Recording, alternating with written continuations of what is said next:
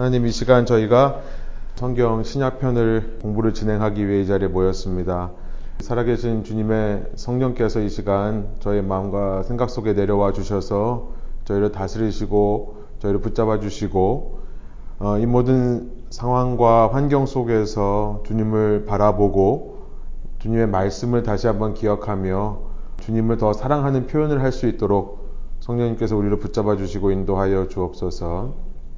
주님께서 우리에게 말씀하셨다는 사실 그리고 주님이 이 땅에 스스로 우리와 같은 모습으로 오셔서 우리와 함께 이 땅에서 사셨다는 사실 이것이 우리에게 복음이 됩니다. 예수 그리스도가 아니고서는 보이지 않는 하나님을 우리가 본다라고 할 수 없고 이해한다라고 할 수 없사오니 주님 예수님을 생각할 때마다 그 사랑을 저희가 깨닫게 하여 주시고 그 사랑으로 우리가 서로 사랑하며 또 주님께 사랑 표현을 하며 주님께 영광 돌리는 삶을 살 수 있는 저희가 될 수 있도록 인도하여 주옵소서. 말씀을 공부하려고 할 때에 말씀의 지식들을 나누겠지만 그 지식이 머리에만 머무는 것이 아니라 우리 삶의 행함으로 행실로 나타날 수 있도록 성령님께서 저희와 함께 하여 주옵소서. 감사드리며 예수 그리스도의 이름의 영광을 위하여 기도합니다.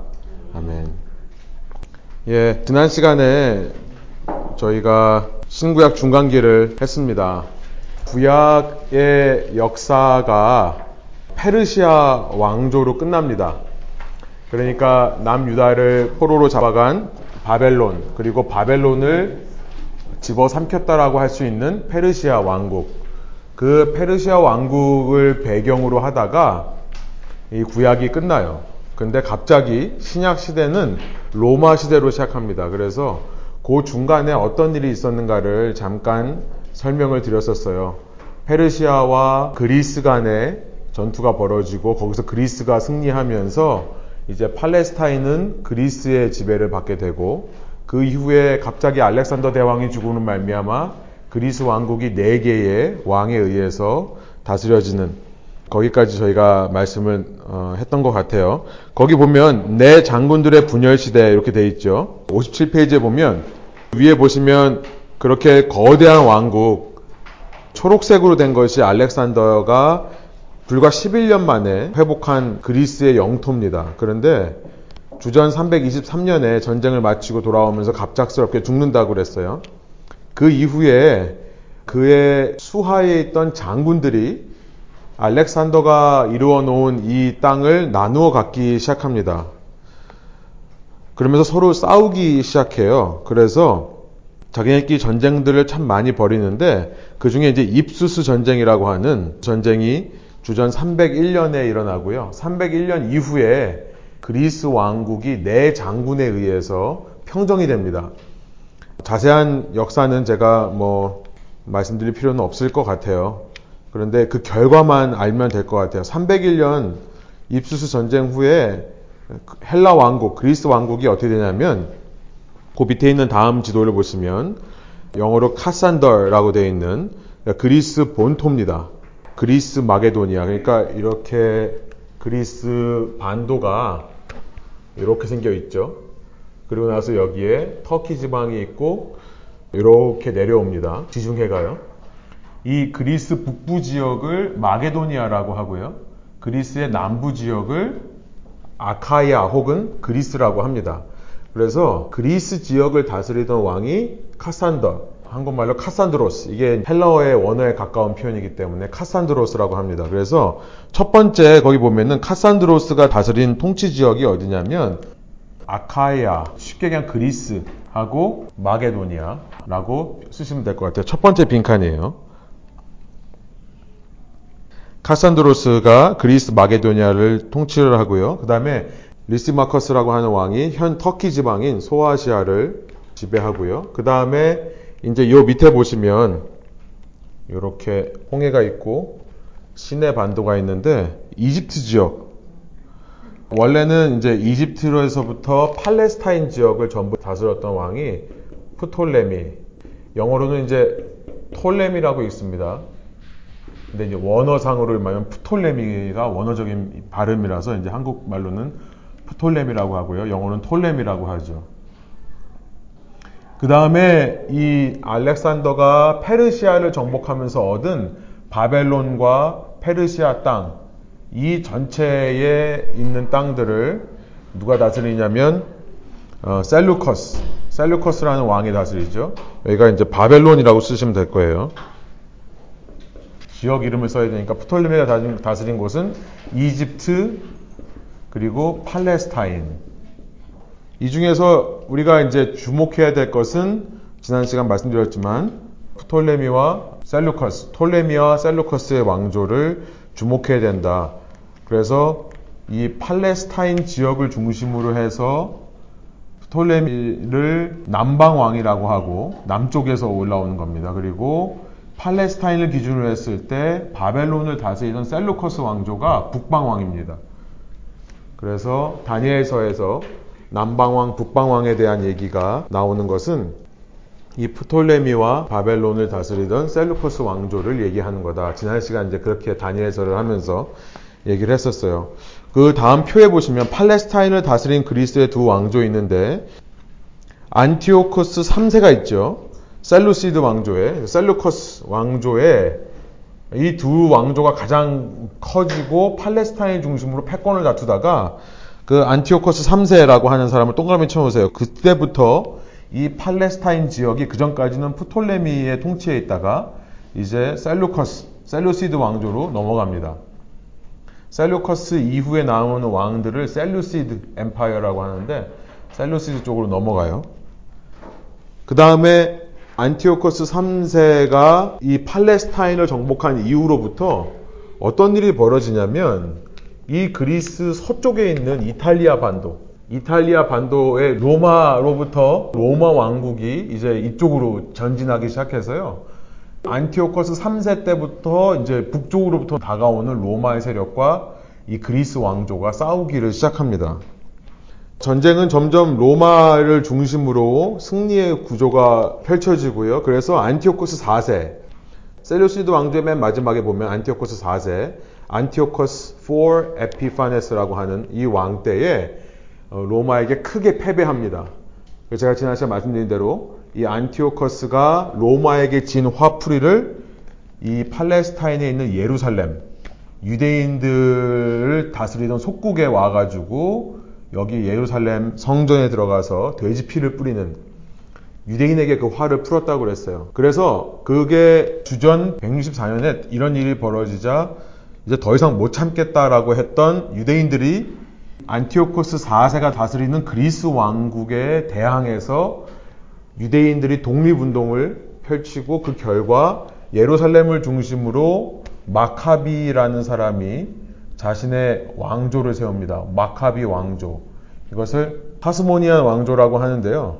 사실은 이들이 펼쳤던 운동 이름이 하시딤이라는 운동입니다. 하시딤 운동이라고 하는 순수해지자고 하는 운동이에요. 우리가 정말 하나님의 말씀을 한번 제대로 믿어서 경건의 운동을 한번 일으키자. 그 경건파들, 순수한 신앙을 추구했던 사람들이 사실은 마카비 왕조와 결합해서 이룬 것이 하스모니안 왕조입니다. 이때부터 약 100년 동안 주전 63년까지 예루살렘은 잠시 회복된 것처럼 보였습니다. 거의 100년 가까이 통치를 했었어요. 하스모니아 왕조가요. 이때 안티오코스 4세를 마지막으로 안티오코스 4세가 이렇게 성전 더럽힌 다음에 갑작스럽게 죽습니다. 하나님의 벌을 받았다고 유대인들은 믿었어요. 그리고 나서 이 팔레스타인이 이제 로마의 통치 안에 오는데도 로마 왕조가 마카비가 세운 이 마카비 하스모니아 왕조를 무너뜨리지 못합니다. 예루살렘을 둘러싸고 수많은 공격을 벌였는데도 끝까지 지켜냈던 아주 정말 독한 사람들이에요. 정말 목숨을 걸고 우리가 하나님의 말씀을 순결하게 지키면 하나님이 우리와 함께 하셔서 이 왕조가 오래 갈 것이다 이렇게 생각을 했었습니다. 그러다 이제 로마 왕국 때 폼페이 장군에 의해서 주전 63년 진압당해 버리고 이 마카비 왕조는 끝을 나게 됩니다. 그때 이후부터 로마 황제가 팔레스타인 지역을 헤롯 대왕 일가에게 넘겨서 통치하게 하고요. 그 이후에는 헤롯 일가가 아니라 직접 여기다 가버너를 세워서 통치하기도 하고 이렇게 이제 로마 시대로 넘어가는 것을 지난 시간에 말씀드렸어요. 그래서 그 밑에 보시면 이제 로마 왕국, 그 다음에 헤롯 대왕의 시대 주전 4년까지 있었습니다. 헤롯 대왕이 죽기 전에 팔레스타인에 있는 두 살 이하의 어린아이들 다 죽여라 라는 명령을 내었었죠. 그래서 우리가 이제 예수님의 탄생이 헤롯이 죽기 전에 한 2년 전이라고 생각을 합니다. 그래서 두 살 이하의 어린아이들을 다 죽이라고 했으니까 아, 헤롯 대왕의 마지막 통치 2년 전에 예수님이 태어났을 거다 생각을 해서 실제 예수님이 태어난 시대는 역사상으로 한 주전 한 6년으로 봅니다. 어쨌든 이 헤롯 왕 때 예수님이 태어났고 헤롯 왕 이후에 이제 여기 보시면 분봉왕이 있는데 헤롯 아킬레오라고 하는 왕이 유대를 주후 6년까지 다스리다가 로마의 거버너, 거버너로 바뀌고 결국은 본디오 빌라도라고 하는 총독이 다스릴 때 예수님께서 십자가형을 로마 총독에 의해서 십자가형을 당하게 되시는 거죠. 이제 그런 역사들이 이제 신약으로 이어지는 겁니다. 지난 시간에 포인트는 뭐였냐면 이 시기는 하나님께서 침묵하셨던 시기, 하나님께서 어떤 선지자를 통해서도 말씀하지 않았던 짧게는 350년, 길게는 450년 되는 이 시기를 우리가 지난 시간에 살펴봤고 신구약 중간기입니다. 그런데 우리가 다니엘서를 통해서 보는 것처럼 이 시기 정말 격변의 시기였어요. 수많은 왕국들이 생겼다가 사라지는 것을 반복하던 팔레스타인 중심으로 해서 바벨론, 페르시아, 바사, 그 다음에 그리스, 그 다음에 로마라고 하는 이 주위에 막강한 나라들이 생겨났다가 없어지고 생겨났다가 없어지고 반복하던 그 시기를 이 신구약 중앙기에 살펴봤는데요. 이렇게 세상 왕국들이 흥망성쇠를 반복하던 격변의 시기에 예수님께서 오실 길을 마련하고 있었다는 것을 생각해 봤어요. 이렇게 세상 왕국들에는 아무리 봐도 소망이 없고 정말 점점 더 회를 거듭할수록 더 강해지고 더 많은 영토를 소유하는 세상 왕국. 그거의 거의 클라이막스라고 할 수 있는 로마 왕국. 세상 왕이 가장 커 보이는 그 순간에 예수님께서 조용히 이곳에 어린 아기가 되어서 태어나십니다. 그리고 그가 이루신 왕국은 이 세상 왕국과는 비교할 수 없는 거대한 왕국을 이제 시작하시는 거죠. 그래서 지난 시간에 저희가 말씀을 나누면서 우리가 세상 여러 가지 일들 때문에 우리가 사실 같이 요동치고 같이 흔들리는 것이 있지만 예수님께서 이루시는 그 왕국을 바라보면서 우리가 소망을 갖자라는 말씀을 드렸었습니다. AD, BC를 AD가 시작되는 게 예수님이 태어난 해라고 생각하고 예, 아니에요. 예. 이제 원래는 중세 시대 신학자들이 연도를 만들어내면서 그때가 예수님이 태어나신 시기다라고 정했던 겁니다. 그래서 BC는 Before Christ라는 말이고요. 그죠? 그 다음에 아노 도미니인가? 예. After the Lord이라는 라틴어를 써가지고 AD라고 했는데, 근데 이제 지금 밝혀지는 거로는 예수님께서 이런 시대의 계산법을 따르면 약 주전 6년경에 태어나신 것으로 알려지고 있고요. 그러니까 계속 알아내고 있고요. 헤롯 대왕이 통치할 때니까 헤롯 대왕이 아직 살아있을 때여야 되죠. 그러니까 주전 6년부터 활동을 하셔가지고 예수님께서 십자가에 달리신 것이 이제 학자에 따라서 두 가지 부류가 있는데 저는 주후 33년이라고 생각을 합니다. 그러니까 사실은 예수님께서 돌아가실 때의 나이는 예, 약 40대 정도 되는 거예요. 가장 이른 시간을 잡아도 이거니까요. 약 40살 정도 되는 것으로 생각하면 되겠죠. 그래서 복음서에 보면 예수님을 보고 네가 아직 나이 50도 안 되는데 네가 무슨 아브라함을 봤냐? 그죠? 우리가 생각하는 30대 청년이 아니라요. 딱 보기에 어, 이 사람 좀 많이 늙었으면 한 50살 됐겠다.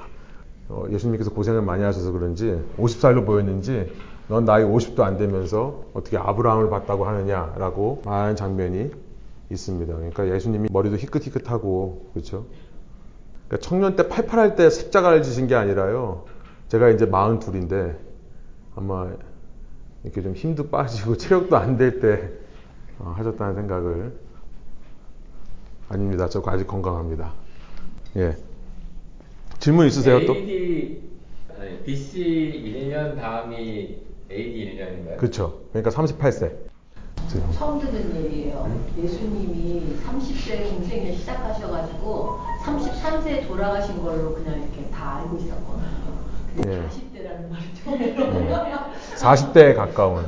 당시 팔레스타인에 있던 유대인들의 평균 수명이 뭐 50살이 안 넘었다고 하죠. 그러니까 지금으로 따지면 지금 40대라고 보기도 힘들고 지금으로 따지면 한 50대 정도 되었을 거예요. 그러니까 지금 개념으로 보면 지금은 뭐 80세 시대라고 하지만 당시는 40, 50 그때가 인간의 수명 평균이라고 했으니까 그러면 이 지금 밝혀지고 있는 게 계속 리버빙 되고 있는 거예요. 예전에 있었던 신학에서. 그러니까 처음부터 before Christ, after Christ에서 그게 있었는데 예, 예, 그렇죠. 계속 리서치를 하셨 네, 신학은 사실은 늘 발전합니다.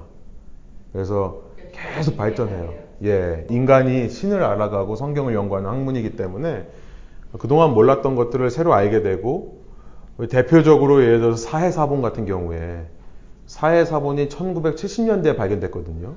근데 그 전과 후가 완전히 달라집니다. 신학계가. 사해사본이 발견된다부터 성경의 권위가 정말 확실해지죠. 그러니까 계속 신학은 발달하고 있고요. 지금 고고학이라든지 계속해서 뭔가를 발굴해내면서 새로운 것들을 많이 알게 되고 꼭 성경만이 아니라 세상의 역사들, 그리스의 역사라든지 바벨론의 역사라든지 이런 것들이 또 알려지면서 굉장히 많이 더 정확해지고 있죠. 네, 여기까지가 이제 신구약 중간기고요. 하나님께서 이 시기에 말씀으로는 침묵하셨지만 저는 이렇게 생각해요. 신구약 중간기를 생각할 때마다 이 왕국들을 통해서 계시하고 계셨다. 정말 이 땅에 얼마나 소망이 없는 것인지를 우리가 지난 시간 말씀드렸습니다. 미국 하면 정말 영원히 갈 것 같고 평생 갈 것 같지만 사실 이 신구약 중간기를 통해서 보면 모든 왕국들은 다 있다가 사라지고 하나님께서 흥하게도 하고 망하게 하신다. 다니엘서의 그 메시지처럼 어, 세상 왕국에 대한 소망이 끊어질 때 그때 어, 예수님께서 이 땅에 하나님의 왕국을 이루시기 위해 오시는 겁니다. 그리고 아까 지금까지 저는 33으로 알고 있었어요. 말씀하신 대로. 그러면 이게 지금 바뀌고 좀 더 정확하게 정보가 나오고 있잖아요. 지금까지 자료를 통해서. 그러면 그런 자료를 저희는 목사님을 통해서 알아가는 건데 이게 전반적으로 바뀌어가는 게 알려지는 건가요? 아니면 그냥 요즘에 알게 된 건가요? 글쎄요, 이 이야기는 뭐 나온 지 오래됐어요. 예, 최근에 알려진 게 아니라요. 이미 신학계에서 많이 얘기하고 있는 것이고, 예, 그, 아니, 나이는 뭐 그럴 수 있는데, 그러니까 공생의 기가 이른바 3년으로 보고 있잖아요. 그거는 변함이. 그러니까 예. 그게 아마 예수님께서 유월절, 6월절, 유월절을 세 예, 번 6월절 카운트를 하다 보니까 세 번이다라고 대략 얘기를 하는 거죠. 예.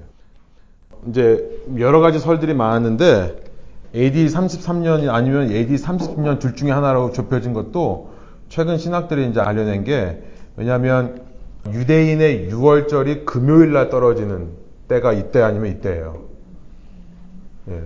4년마다 한 번씩 반복이 되니까는 그래서 둘 중에 하나인데 누가복음 3장에 보면 세례 요한이 시작했을 때가 무슨 누구의 통치 15년이라고 그때부터 세례 요한이 사역하기 시작하는데 그때가 대략 AD 29년입니다. 그러니까 세례 요한이 29년도에 시작을 했다 그러면은 예수님의 십자가가 30년 이때로 보는 건 좀 어려워요. 그래서 어, 누가복음 3장의 배경이 주후 29년이기 때문에 보통 많은 신학학자들이 이제 33년을 봅니다. 그러니까 따지고 보면 조금 3년이 넘는 시간, 그래서 보통 3년 반 이렇게 생각을 하기도 하죠. 이때 이제 유대인들의 삶에 대해서 좀 잠깐만 말씀드리고 넘어갈게요. 포로 시기 때는 우리 유대인들의 삶이 두 가지로 나눠집니다. 바벨론 포로 생활이 있었고 이집트 포로 생활이 있었습니다. 우리가 예레미야서를 통해서 우리가 봤었는데요. 성경을 읽으면서 예레미야를 통해서 하나님께서 계속 남유다 백성에게 말씀하셨던 건 뭐냐면 너희는 바벨론 포로 생활을 그냥 가라. 저항하지 말고 가라. 예레미야가 그 말씀을 계속 외쳤죠. 근데 끝까지 이제 우리가 역사를 통해 살펴봤습니다만 그달리아라는 총독이 세워졌을 때 바벨론에 의해서 그 그달리아를 암살했던 세력도 있다고 그랬어요. 그 마지막 이야기가 예레미야 후반부에 나오는데요. 그 그달리아라고 하는 바벨론이 세워놓은 총독 그러니까 기억하시죠? 여호야 긴을 붙잡아가고 나서 시드기야를 왕으로 해놨다가 시드기야가 또 반역을 하니까 바벨론 느부갓네살에 와가지고 시드기야 왕의 눈을 뽑아버리고 아예 포로로 끌고 갑니다. 그리고 나서 그 땅에다가 이제 그달리아를 총독으로 세워놨었죠. 근데 그 그달리아가 말하자면 한국으로 말하면 친일판 거예요. 그러니까 바벨론 정권에 불붙어 가지고 우리를 다스리는 그러니까 암살을 했죠. 그 암살한 사람들이 다시 누부갓네살이 그 사람들을 잡으러 오니까 도망을 갑니다. 어디 도망가냐면 이집트로 내려가요. 팔레스타인에서 바벨론으로 가야 되는데 선지자 예레미야의 말을 어기고 그 예레미야를 붙잡아가지고 같이 갑니다. 그래서 예레미야는 이집트에서 정착해 살다가 죽은 걸로 되어 있어요. 그러니까 포로 생활이 두 가지로 이루어집니다. 하나는 바벨론에 있는 포로 생활이고 하나는 이집트에 있는 포로 생활이에요. 이집트라고 하는 외국에 가서 정착해 사는 사람들의 삶이 굉장히 어려웠습니다. 예레미야의 말을 듣고 차라리 바벨론으로 갔으면 바벨론에서 우리가 에스더나 이런 얘기를 보면 바벨론에 있으면서 하나님께서 보호해 주세요. 바벨론 아래에서. 근데 이 이집트에 온 사람들은 자기의 힘으로 개척을 해서 살아야 됐었고요. 굉장히 가난하고 힘든 삶을 살았습니다. 그러니까 하나님의 말씀에 불순종한 결과가 바로 그거예요. 오히려 바벨론에서 포로 생활했던 사람들은 바벨론 왕으로부터 우리가 에스라, 느헤미야를 읽어봤지만 페르시아 왕이 이 에스라를 굉장히 좋아하기 때문에 에스라에게 뭐라고 하냐면 너가 다시 너의 땅으로 돌아가되 우리나라 국고에서 가져가고 싶은 거 다 가져가라 이런 얘기를 하죠. 그러니까 바벨론 포로로 생활했던 사람들은 나중에 페르시아로 바뀐 다음에 오히려 물질을 가지고 이 땅에 와서 정착하게 되는 그런 하나님의 놀라운 섭리를 경험하는 반면에 이집트에 있던 사람들은 정말 어렵게 살고 힘들게 삽니다. 결국 이제 이때에서부터 디아스포라라고 하는 개념이 생겨요. 에스더서를 통해 보듯이 아시죠? 에스더서가 순서당으로는 먼저입니다. 그 다음에 에스라, 느헤미야예요. 근데 에스더를 통해 보듯이 하나님께서 바벨론에 있던 사람들을 기가 막히게 보존해 주셔서 이제 바벨론에 살고 있는 디아스포라가 생기고 이집트에 살고 있는 디아스포라가 생깁니다. 그래서 후에 요 이집트의 그 알렉산더가 세운 알렉산드리아라는 지역을 중심으로 해서 유대인들이 몰려 있었고요. 나중에 여기서 이제 성경 편찬, 성경 번역 이런 작업들이 여기서 이루어지는 겁니다. 어쨌든 이제 디아스포라의 시대가 열리고 그리고 팔레스타인으로 돌아와서 사는 사람들도 생깁니다. 바벨론 포로 생활의 특징은 뭐냐면 뭐가 없어졌죠? 성전이 없어졌습니다. 이전까지 유대교가 성전 중심으로 신앙생활을 해왔는데요. 성전 없이는 신앙생활을 하지 못했는데요. 포로 생활을 거치면서 이 디아스포라의 시대에 성전이 없이 신앙생활 하는 법을 이제 이들이 어, 깨우치기 시작합니다. 그래서 만든 공동체가 회당이라고 하는 거예요. 시나고그라고 하는 회당을 만듭니다. 바벨론 지역, 시리아 지역, 혹은 심지어 소아시아 지역, 이집트 지역은 말할 것도 없고요. 유대인들이 가는 곳에는 이제 성전은 만들어지지 않지만 회당이라고 하는 것들이 세워져요. 회당이라고 하는 곳에서 이들은 안식일 날 모여서 성전 대신에 성전에서 제사 드리는 건 못하니까 성전에서 제사 드리는 것 대신에 회당 중심에 말씀 읽기와 외우기, 암송하기, 그리고 기도 이런 것들이 이루어집니다. 그러면서 아까 말씀드렸습니다만 유대인들은 이제 이 하시딤이라고 하는 운동에 영향을 받아서 우리가 정말 순수하게 말씀으로 돌아가야 된다. 그래서 이제 말씀을 필사하고 말씀을 옮겨 적고요. 두루마리에 옮겨 적고 말씀을 분석하고 말씀을 연구하는 신학자들이 생기는데 그 사람들을 서기관이라고 해요. 스크라이브입니다. 그러니까 이제 예수님 시대에 예수님께서 회당에 들어가셔서 말씀을 가르친다는 표현이 나오고요. 예수님 시대에 서기관들과 예수님이 논쟁을 벌이는 장면들이 나오죠. 그 뿌리가 어디서부터 오냐면 이 포로 생활에서부터 나오게 되는 겁니다. 그래서 현대 지금 기독교의 전통이 사실은 이런 회당의 영향을 많이 받아서 기독교 초기에도 이제 우리가 사도행전을 통해서 읽어보겠습니다만 기독교 초기에 사도 바울이 이 소아시아 지역을 다니면서 1차 전도 여행 때 다녔던 곳들이 전부 유대인의 회당들이었어요. 회당 중심으로 가르치고요. 그 다음에 소아시아 지역에서 그리스 반도로 마게도니아에 있는 사람들이 꿈에 손짓해서 넘어오라는 걸 듣고 2차 전도 여행 때 넘어갑니다. 넘어가서 여기다가 사도 바울이 교회를 세우면서 회당 중심으로 모여서 읽고 말씀을 전하고 기도하는 그런 기독교의 형태를 잡아가죠. 그러니까 오늘날 교회의 형태가 여기서부터 온 거라고 우리가 생각하면 되겠습니다. 참 신기하죠. 하나님께서 이런 포로 시기를 통해서 이스라엘 훈련시키실 뿐만 아니라 사실 유대교의 근본을 바꿔 놓으신 거고요. 성전 중심의 신앙을 하나님께서 성전 없이 신앙생활을 하는 것들을 하려고 하는데 끝까지 이곳에 남아가지고 아니다 성전을 중심으로 우린 신앙생활을 해야 된다 라고 했던 사람들을 결국 예수님이 꾸짖으시는 거죠. 정신 차려라. 지금 시대가 이런 시대가 아니다. 결국 그 성전은 돌 위에 돌 하나도 남지 않고 전부 주후 70년, AD 70년에 무너져 버리고 지금까지도 성전이 세워지지 못하고 있습니다. 하나님께서 새로운 신앙의 형태를 이어가시는 것들을 우리는 포로 시기를 통해 볼 수 있고요. 포로 귀환 시기 때 이제 여기 나와 있습니다만 에스더가 주전 486년에서 465년 사이에 일어났던 일이라고 한다면 에스라 느에미아는 2차 포로 귀환, 3차 포로 귀환입니다. 주전 458년, 그러니까 주전 5세기 중반.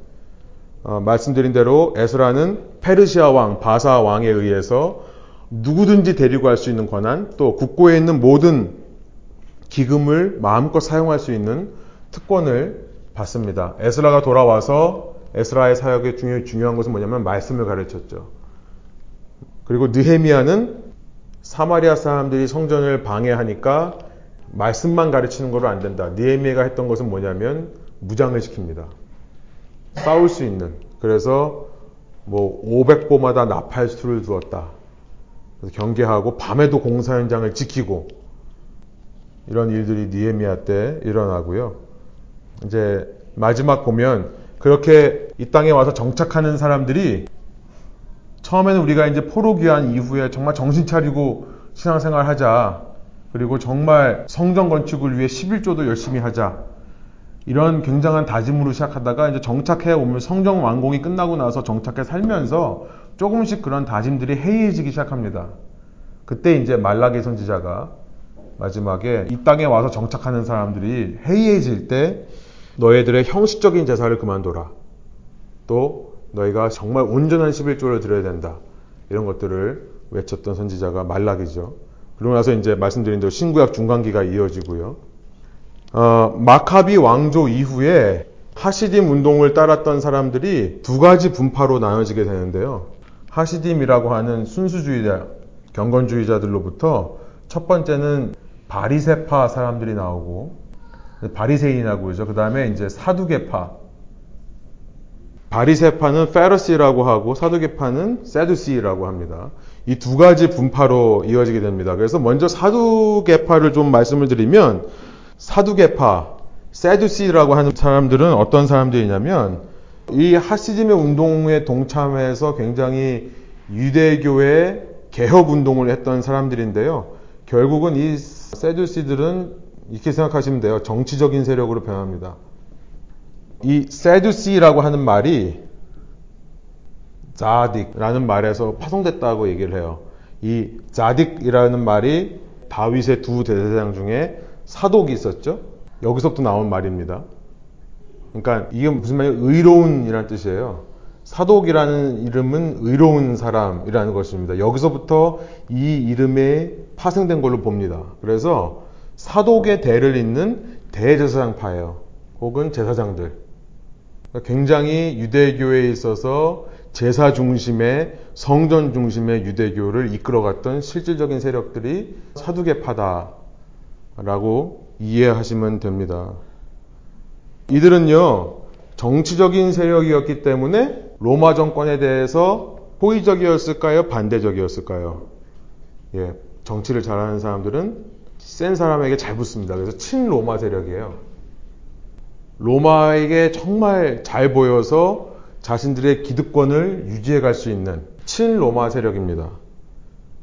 이들은요, 모세 오경만이 하나님의 말씀이라고 믿었어요. 왜냐하면 모세 오경 속에 이 제사장이 할 수 있는 모든 권한들이 다 들어있거든요. 근데 선지서 같은, 특별히 뭐 예레미야서 같은 성전을 모독하고 예레미야 7장 기억하시죠? 예레미야가 예루살렘 성전에 올라간 사람들을 바로 맞고 들어가지 마라. 정안에서 말하는 것 전부 거짓말이다.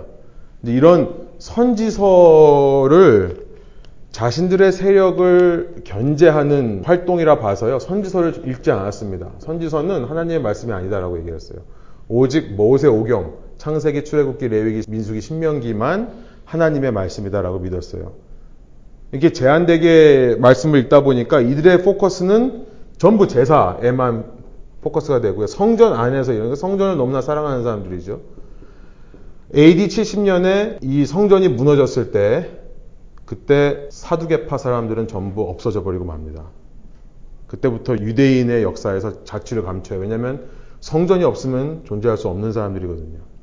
그러니까 성전 중심의 사람들이 사두개파다라고 기억해 놓으시면 돼요. 이들은 또 하나는 부활을 믿지 않았습니다. 그러니까 예수님께 나와서 죽은 자의 부활에 대해서 물어보죠. 사두개인들이요.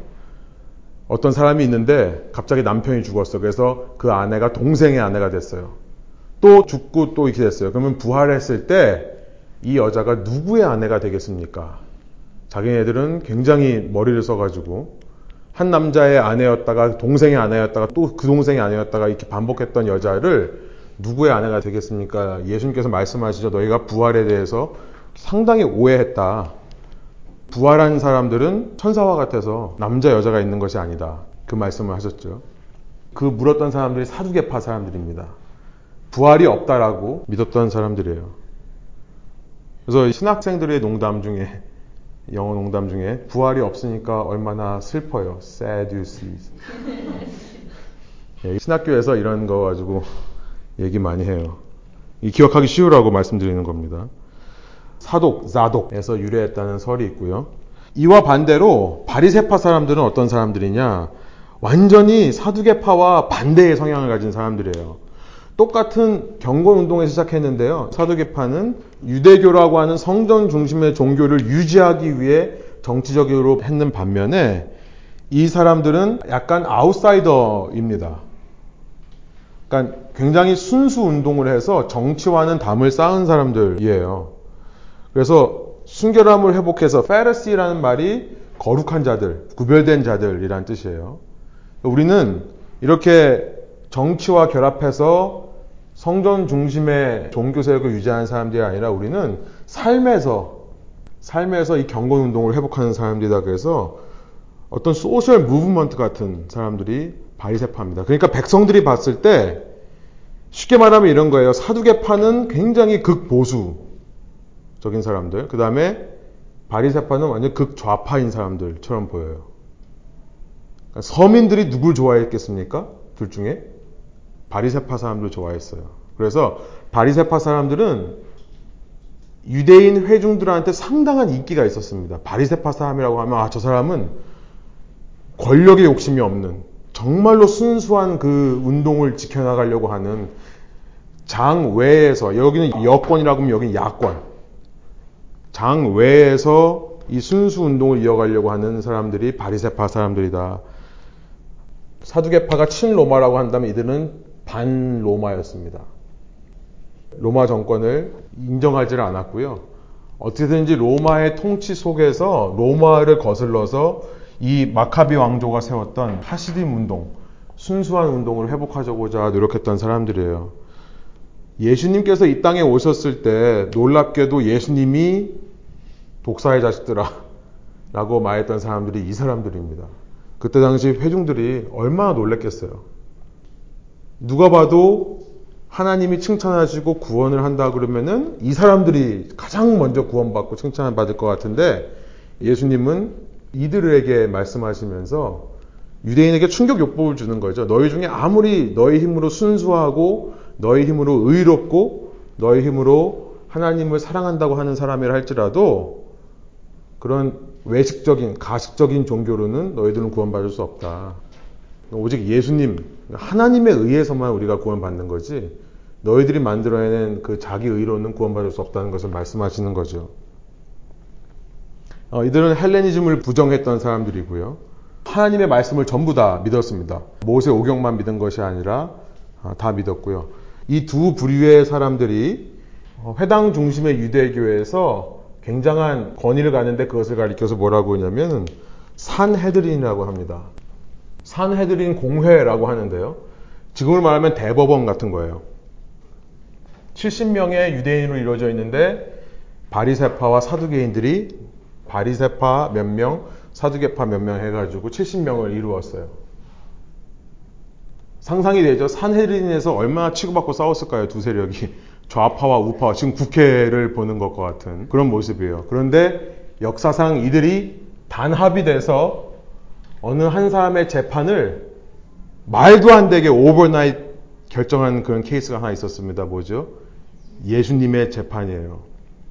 그러니까 예수님이라고 하는 공공의적 앞에서 세상은요, 적과 같은 사람들이 동지가 되고 하나가 되는 모습을 보여주는 거죠. 그러니까 예수님을 얼마나 미워했는지, 얼마나 싫어했는지, 얼마나 싫어했으면 평소에 그렇게 싸우던 이 두 세력이 단합을 해서 그렇게 빨리 통과를 해서 바로 로마 정권에다가 넘겨버리는지 참 우리가 복음서를 읽으면서 이런 것들을 알고 보면 그냥 지나칠 수 있는 것도 아, 정말 인간은 이렇구나. 인간의 모습이 정말 이렇구나. 라는 것을 우리가 좀 생각해 볼 수 있습니다. 그 다음에 이제 SNF파라고 하는 사람들이 있었는데요. 사해사본이 알려지면서 그때 이제 아 이런 SNF파라는 사람들이 있었다고 하는 것이 더 알려지게 되었고요. SNF파라고 하는 사람들은 이런 속세에서 벗어난 속세에서 벗어나서 산 속으로 들어가고 굴 속으로 들어가서 거기서 자기들만의 공동체를 이루었던 이 공동체는요 자급자족 공동체입니다. 공동 소유예요. 모든 걸 다 공동 소유하고요. 다 자급자족하는 공동체. 그래서 SNF파라고 하는 것들이 있었고요. 이들이 모여 살면서 성경 사본들을 남긴 것이 지금 사해 사본으로 알려져 있죠. 그 다음에 이제 열심 당원이라고 하는 질럿이라고 하는 사람들이 있는데요. 급진적인 개혁파입니다. 그러니까 어느 정도 경건 운동을 주장하면서 어느 정도 정치와 타협하고 어느 정도 사회에 머물러 있는 이런 사람들 아니면 아예 이곳에서 떠나서 우리끼리 새로운 공동체를 만들겠다 하는 사람들 그런데 또 한 부류의 사람들은 열심당원이라고 하는 사람들은 어떤 사람이냐면 우리나라로 말하면 독립운동가 정도로 볼 수 있습니다. 이들은요, 개혁은 단지 말씀으로 돌아가는 것만은 안 되고 행동으로 나타나야 된다. 그래서 우리가 하나님의 나라를 세우기 위해서는 우리나라를 지금 억누르고 있는 이 로마 정권과 싸워야 된다. 정말 독립항쟁, 독립운동들을 일으키는 사람들이 젤럿이에요. 급진적인 개혁파입니다. 그리고 정말 이들이 우리나라 옛날에 일제시대 때 독립운동가들이 일본 관리들을 암살하고 했던 것처럼 로마 정권과 맞서 싸우기 위해서 세력을 모으고 같이 싸웠던 그런 사람들이에요. 여러분, 예수님의 제자 중에 열심당원이 있다는 사실 아시죠? 예, 마가복음 1장 16절부터 19절에 보면 제가 한번 읽어드릴게요. 세 번역으로 한번 읽을게요. 예수께서 열두를 임명하셨는데 그들은 베드로라는 이름을 덧붙여 주신 시몬과 천둥의 아들을 뜻하는 보아너게라는 이름을 붙여 주신 누구죠? 야고보와 요한.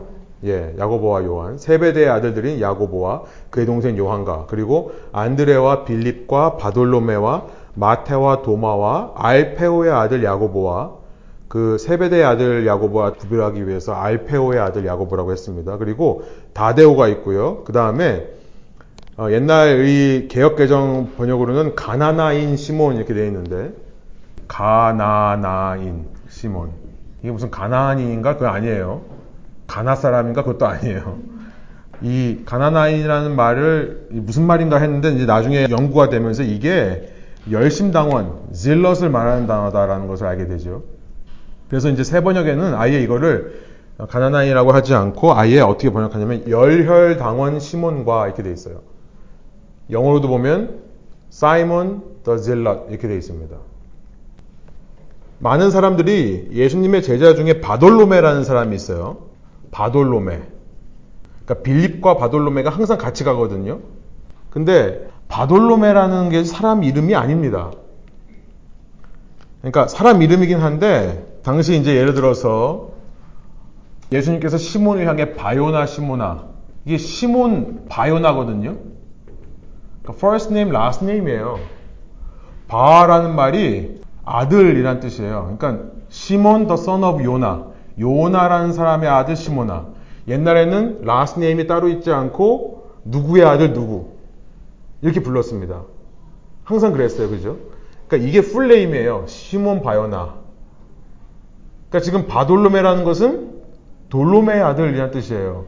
이 사람의 이름이 뭔지를 몰라요. 그래서 많은 학자들이 이 사람이 누군가 나중에 요한복음 21장에 가보면은 예수님께서 부활하신 다음에 예수님께서 해변가를 찾아가시죠. 그 해변가에 앉아있는 사람들이 누구예요? 예수님의 제자들입니다.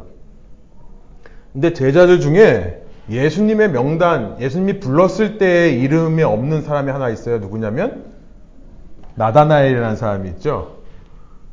그 비치에 나다나엘이 있다고 돼 있어요. 근데 요한복음 1장에 보면 나다나엘이 등장합니다. 누구에 의해서? 빌립에 의해서. 빌립이 예수님을 만나서 누굴 찾아가요? 나다나엘을 찾아가요. 그래서 야 우리가 말했던 메시아가 지금 여기 나사렛 출신 예수다 했더니 뭐라 그래 나다나엘이?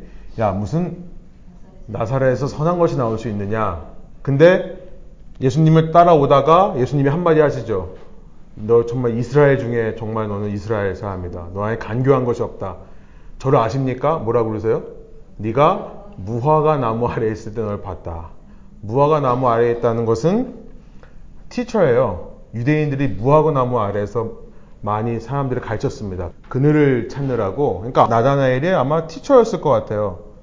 그러면은 이 사람이 티처였다면은 이런 사람일 가능성이 많죠. 추측입니다. 어, 그래서 나다나엘은 학자였고 나다나엘이 바로 바돌로메의 원래 first name이다. 라고 말하는 신학자들이 굉장히 많고 신빙성이 있습니다. 그래서 이게 동일인이다로 보는 사람들이 굉장히 많아요. 그렇다면 지금 열심당원과 바리세파 혹은 사두개파 사람들이 함께 있는 겁니다. 예수님의 제자 중에요. 더 놀라운 건 뭐냐면 이거는 뭐 이제 추측이에요. 그러니까 추측이니까 별로 이렇게 와닿지 않으시죠? 예수님의 제자 중에 절대 가나나인 시몬, 질러, 열한당원 시몬이 함께 할 수 없는 사람이 있어요. 누구죠? 마태예요. 세리 마태입니다. 세리는 어떤 사람입니까? 완전 친로마적인 사람이죠. 친일파입니다. 친일파와 독립운동가가 함께 예수님의 열두 제자 속에 있었다고요. 근데 성경을 읽으면서 놀라운 거는 얘네 둘이 안 싸워요. 한 번도 시몬과 마태가 치고받고 싸웠다는 얘기는 없습니다. 단지 이 중에 예수님을 배반했던 사람은 마지막에 나오는 가롯 유다라는 사람. 그러니까 저는 이제 요 대목에서 뭘 말씀드리고 싶냐면요. 교회라는 것이 이런 것 같아요. 이 교회의 현실입니다. 우리 교회에 교우님들 중에 한 분은 독립운동가 출신 자녀고 한 분은 친일파 출신 자녀가 두 사람이 같이 있다 그러면은 어떤 모습일지 참 예. 우리는 그러지 않은데도 하나가 되지 못하는데요. 그죠? 근데 그거를 어떻게 알아요? 네? 친일파가 독립 유공자고 어떻게 알아요? 지금 아까도 얘기했지만 저기 아까 정치적 세력도 있었고 아까 여러 가지 세력이 있었지만 지금 현재 밝혀지고 있는 여러 가지 연구가 있듯이 어떻게 보면 그런 categorize 하는데 standard가 예수님 스타일로만 할 수 있는 거잖아요. 그 당시에 봤을 때는 예수님 한 분밖에 없는데 그 당시 따라다녔던 사람이나 그냥 보통 audience한테는 어려운 것 같아요. 지금도 어떤 확실한 그런 기준이나 변하지 않는 그런 value, value가 있어야 되는. 예, 예. 뭐 지금 그 얘기를 하는 게 아니고요. 누가 독립운동가 후손이냐 아니냐를 얘기하는 게 아니고 만약에 그렇다 생각해 보세요. 만일 어울릴 수 없는 두 사람들이 함께 있는 거 생각을 해보자는 거죠. 그러니까 예수님의 제자 중에 이 두 사람이 함께 있었고 예수님은 함께 할 수 없는 사람들을 한 공동체로 부르셨다는 거예요. 그러니까 그 부르심이 없으면 이들이 한 공동체를 이룰 수 없겠죠. 저는 그 말씀을 드리는 거고요. 그래서 우리 교회, 우리가 어떤 곳에서 어떤 신앙생활을 하든지 사실은 우리가 늘 만나는 사람들 보면 내가 이해되는 사람, 나하고 맞는 사람만 있는 게 아니라 전혀 그렇지 않는 사람들도 많이 있습니다. 근데 우리가 그럼에도 불구하고 예수님을 따라가는 제자 공동체가 될 수 있는 것은 그 부르심이 있기 때문에 그런 거죠. 하나님께서 예수님께서 우리를 공동체로 부르셨다고 하는 사실, 우리 한 사람 한 사람을 지명하여 부르실 때 우리가 그냥 우리의 결정으로 이곳에 와서 등록해서 다니는 게 아니라 하나님께서 우리를 부르셔서 한 공동체가 되게 해주셨다면 그러면 이 세상에 내가 함께하지 못할 사람이 없다는 것을 한번 생각해 볼 수 있는 대목인 것 같아요. 참 놀라운 이야기입니다. 저는 무슨 말씀 드리는 거냐면 이 신구약 중간기를 거치면서 단일 민족이었던 유대교가요.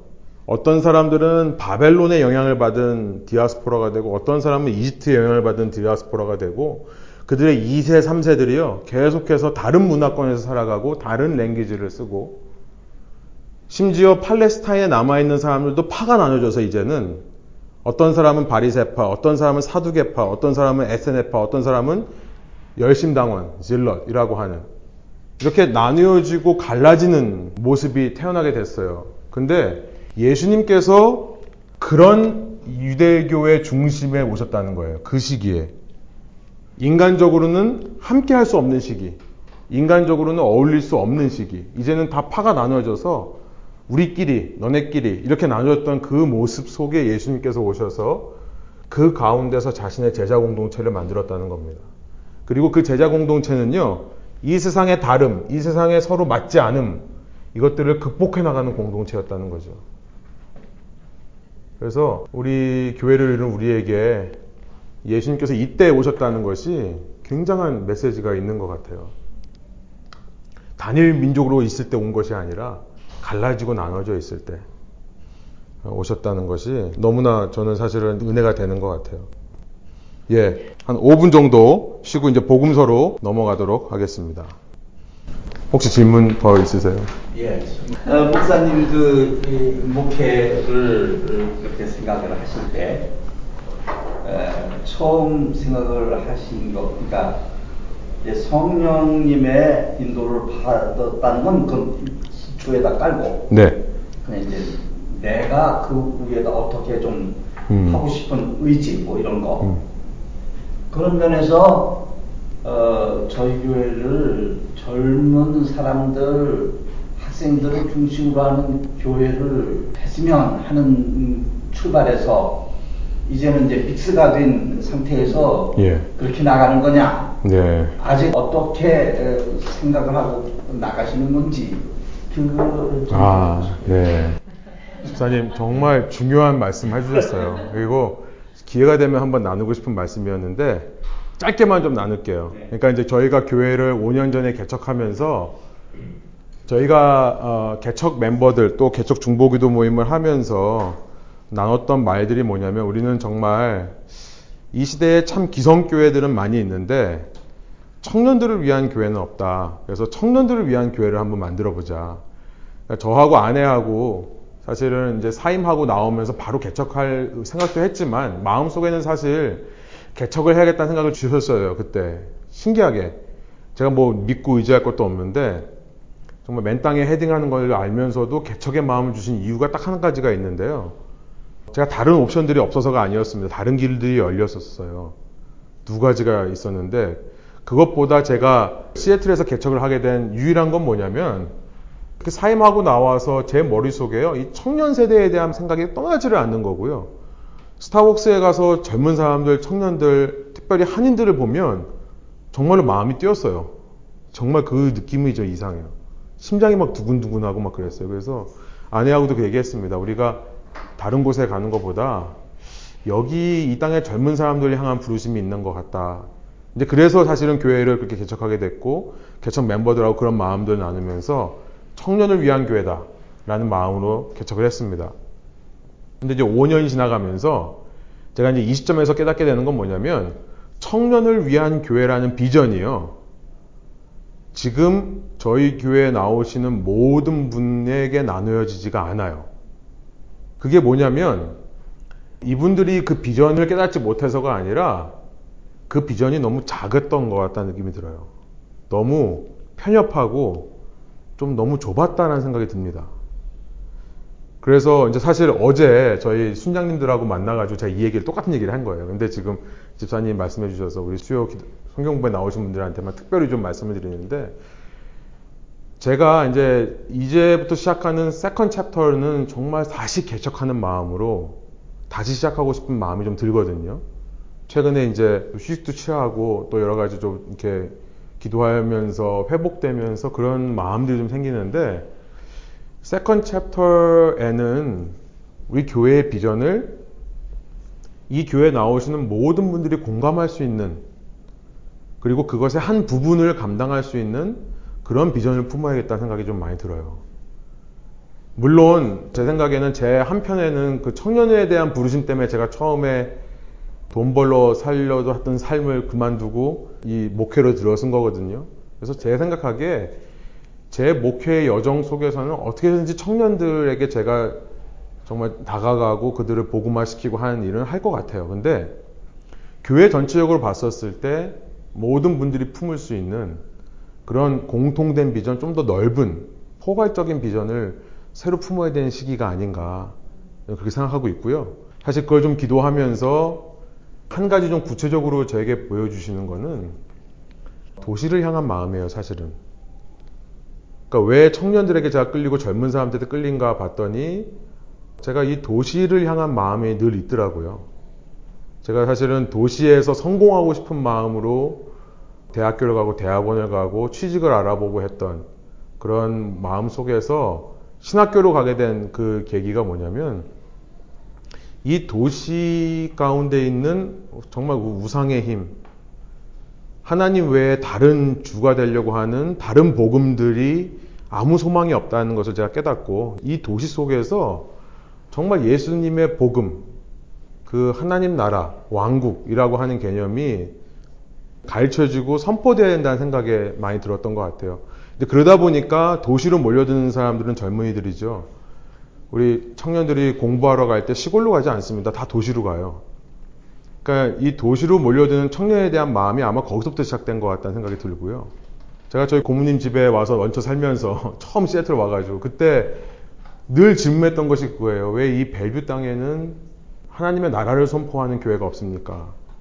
늘 질문했던 거가 아마 저도 제 생각에 제가 왜 청년들한테 끌리고 젊은 세대한테 reach out 하길 원하는가. 결국은 이 영어에서는 이런 개념이 있어요. 근데 한국 분들은 아직 이 개념이 많이 없는데요. urban mission인 것 같아요. urban mission. 그러니까 제가 지금 생각하기에 도시 선교, urban mission이라는 비전을 가지고 우리 교회가 나가면 우리가 다 도시에 사는 분들 아니에요. 그러니까 청년 사역만 집중한 게 아니라 이 도시에서 우리가 어떻게 하나님 나라를 확장해 갈까. 그 가운데 하나의 사역이 아마 청년 사역이 될 수 있지 않을까. 근데 청년에 대한 마음이 없으신 분들은 다른 트랙으로도 얼마든지 이걸 풀 수 있을 거라 생각이 들어요. 이 도시의 삶 속에서 우리가 어떻게 돈을 따라가지 않고 하나님의 왕국을 따라갈 수 있을까를 고민하면 되는 거고요. 이 도시 속에서 우리가 좀 더 선교자적인 영성, 저는 도시가 돈이 모이는 곳이라 생각해서요. 이 돈을, 물질을 우리가 흘려보내는 훈련을 하는 교회가 참 중요하다고 생각합니다. 흘려보내는 이 선교자적인 영성. 이거는 사실 모든 교인들이 동참할 수 있는 거라 생각해요. 그래서 그런 쪽으로 포커스를 하면서 가다 보면 자연스럽게 청년이라고 젊은 세대라고 하는 것도 도시에 몰려드는 사람들도 care할 수밖에 없지 않을까.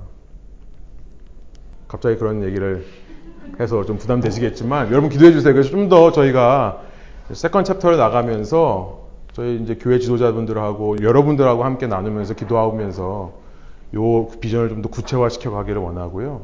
second chapter에는 그 비전대로 가면서 어느 사람 하나 소외되지 않고 함께 갈 수 있는 그런 교회가 되었으면 좋겠다는 게 제 마음입니다. 네, 이제 저희 복음서로 들어가서요. 복음서의 내용을 저희가 간략하게 정리하고 오늘은 여기까지 하도록 하겠습니다. 어, 사도행전 읽어 오셨죠? 예, 사도행전 9장 31절까지 읽어 오신 분. 네? 진짜 안 써져요. 지선이 너무 귀여우세요.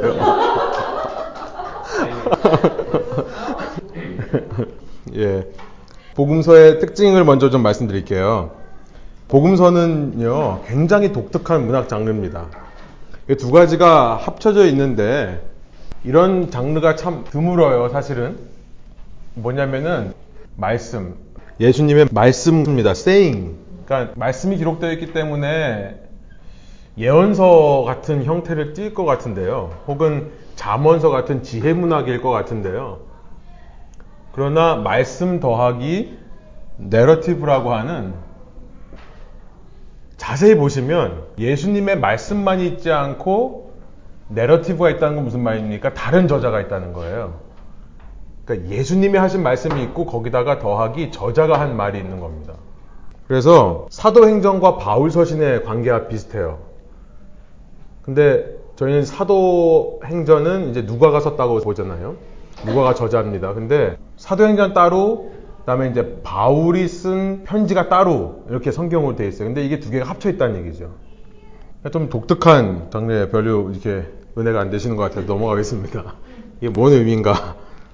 어, 밑에 보시면 그래서 두 역사적인 배경이 있습니다. historical setting이 두 가지가 있어요.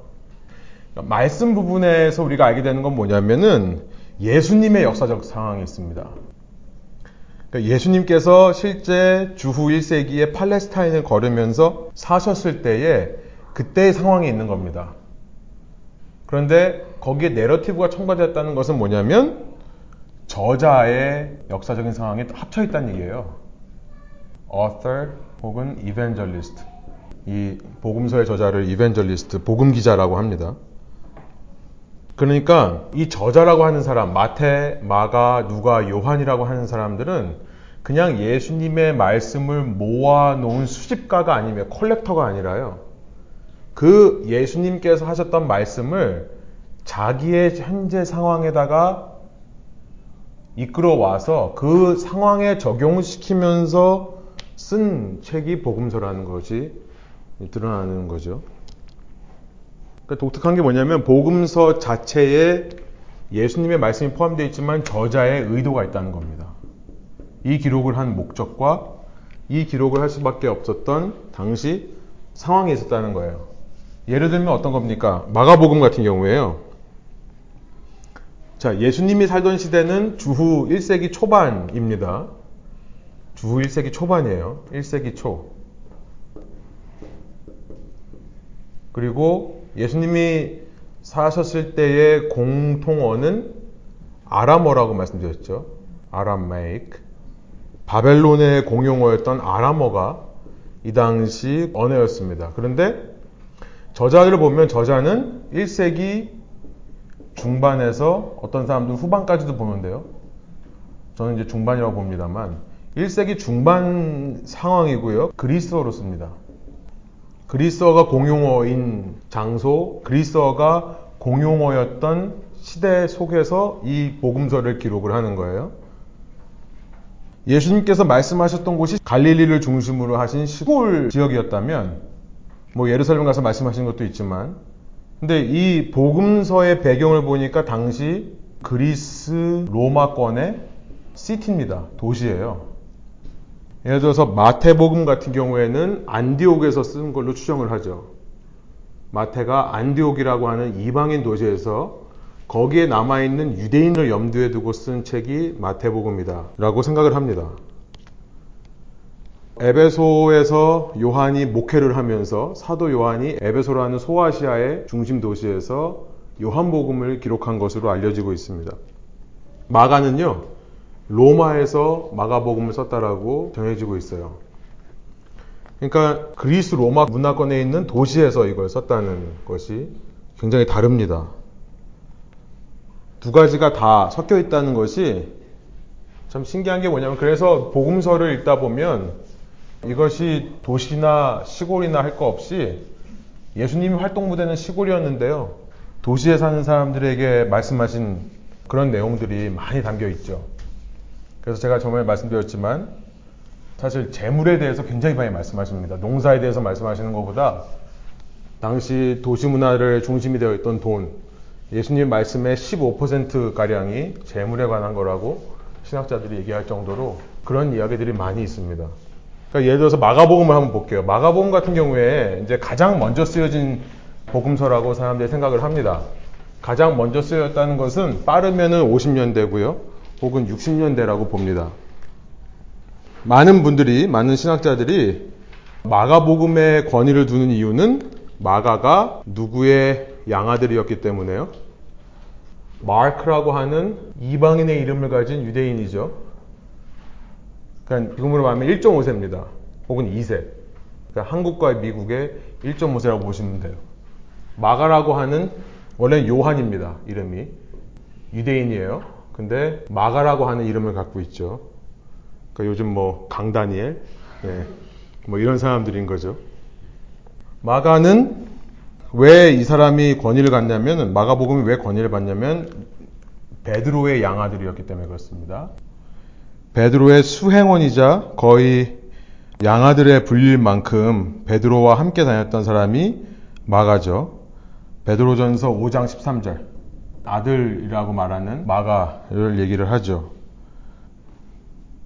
사람들이 대략 얘기하는 게 베드로 초대 교회의 지도자였던 베드로가 죽게 된 이유는 네로 황제에 의해서 어, 네로가 로마가 불타는 그 모든 책임을 기독교인에게 돌리면서 사실은 이제 역사가들은 로마시를 레노베이트하기 위해서 일부러 불을 지폈다라고 얘기를 하죠. 근데 그 책임을 기독교인에게 전가하면서 이 기독교인들을 핍박하는 일이 잠깐 벌어집니다. 네로의 통치 아래. 그래서 주후 65년경에 베드로를 붙잡아다가 거꾸로 십자가형으로 죽였다. 또 이때 사도 바울을 붙잡아다가 바울을 참수했다. 목을 잘랐다는 거죠. 그렇게 전해지고 있습니다. 그게 만약 사실이라면 베드로가 죽은 이후에 많은 학자들이 베드로가 죽은 65년 이후에 마가가 베드로가 평생 동안 했던 예수님의 말씀들을 토대로 해서 마가복음을 썼다라고 추정을 합니다. 65년. 이 65년이 어느 때냐면 핍박의 시기예요. 시대를 거슬러서 예수님이 살아계시던 주후 1세기 초반의 팔레스타인에는 핍박이라는 것이 없습니다. 로마가 물론 헤로지라고 하는 에디오피아 사람을 데려다가 통치를 하게 했지만 로마가 직접적으로 유대인들을 박해하거나 크리스천들을 핍박하거나 이런 것들은 없었어요. 핍박이 없던 시기에 예수님께서 말씀을 하셨습니다. 여러 가지 말씀을 하셨어요. 물론 그 중에 많은 말씀들이 이제 다가올 핍박에 대해서도 말씀하셨죠. 너희가 내 이름으로 핍박을 당하거든, 세상으로부터 미움을 당하거든, 너희보다 내가 먼저 핍박당한 걸 기억해라. 세상에 나를 먼저 미워했다는 것을 너희가 기억해라. 핍박이 없는 시기에 그것을 말씀하셨거든요. 근데 이제 핍박의 시기가 다가왔습니다. 핍박의 시기가 다가오니까 이 베드로가 했던 예수님의 말씀들 중에서 마가는요, 고난이라고 하는 주제를 가지고 마가복음을 쓴 거예요. 예수님께서 이 땅에 오셔서 섬기러 오셨는데 지금 저희가 마가복음 읽기 시작하죠. 근데 세상에 오셔서 섬기러 오셨는데 그의 삶을 보니까 고난이에요. 그러니까 마가복음의 이 주제 중에 하나는 고난 고난 받으시는 예수님의 모습. 섬기면서 그러니까 이사야서와 굉장한 밀접한 관계가 있습니다. 마가복음은요.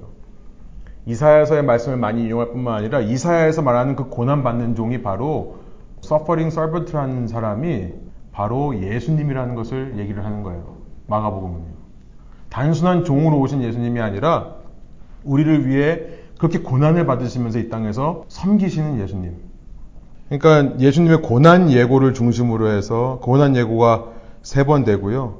어, 예수님께서 메시아됨을 숨긴다는 얘기가 굉장히 많이 나옵니다. 다른 복음서에 의해서.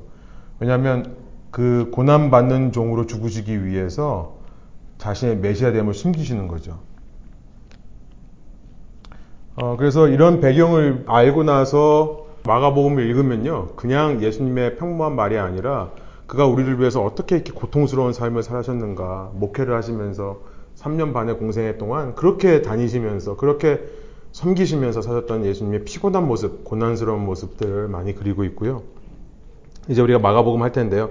고난이라는 주제로 마가복음이 써였다는 것을 생각해 볼 수 있죠. 두 가지 역사적 배경이 있다는 것이 이런 저자의 의도가 있다. 그래서 이제 우리가 살펴보겠습니다만 각 복음서마다 저자가 특별하게 관심을 갖는 주제들이 있어요. 그것들이 가능한 이유는 똑같은 예수님의 말씀이지만 그런 주제를 생각해서 그 주제를 드러낼 수 있게 재구성을 한 겁니다. 예수님의 말씀 그대로로 인용했지만 구성을 한 거예요. 그래서 좀 있으면 살펴보겠습니다,만 네 개의 복음서가 다 달라요. 굉장히 다릅니다. 그 밑에 보시면 그게 있어요. 네 개의 복음서인데요. 왜 네 개의 복음서가 필요한가?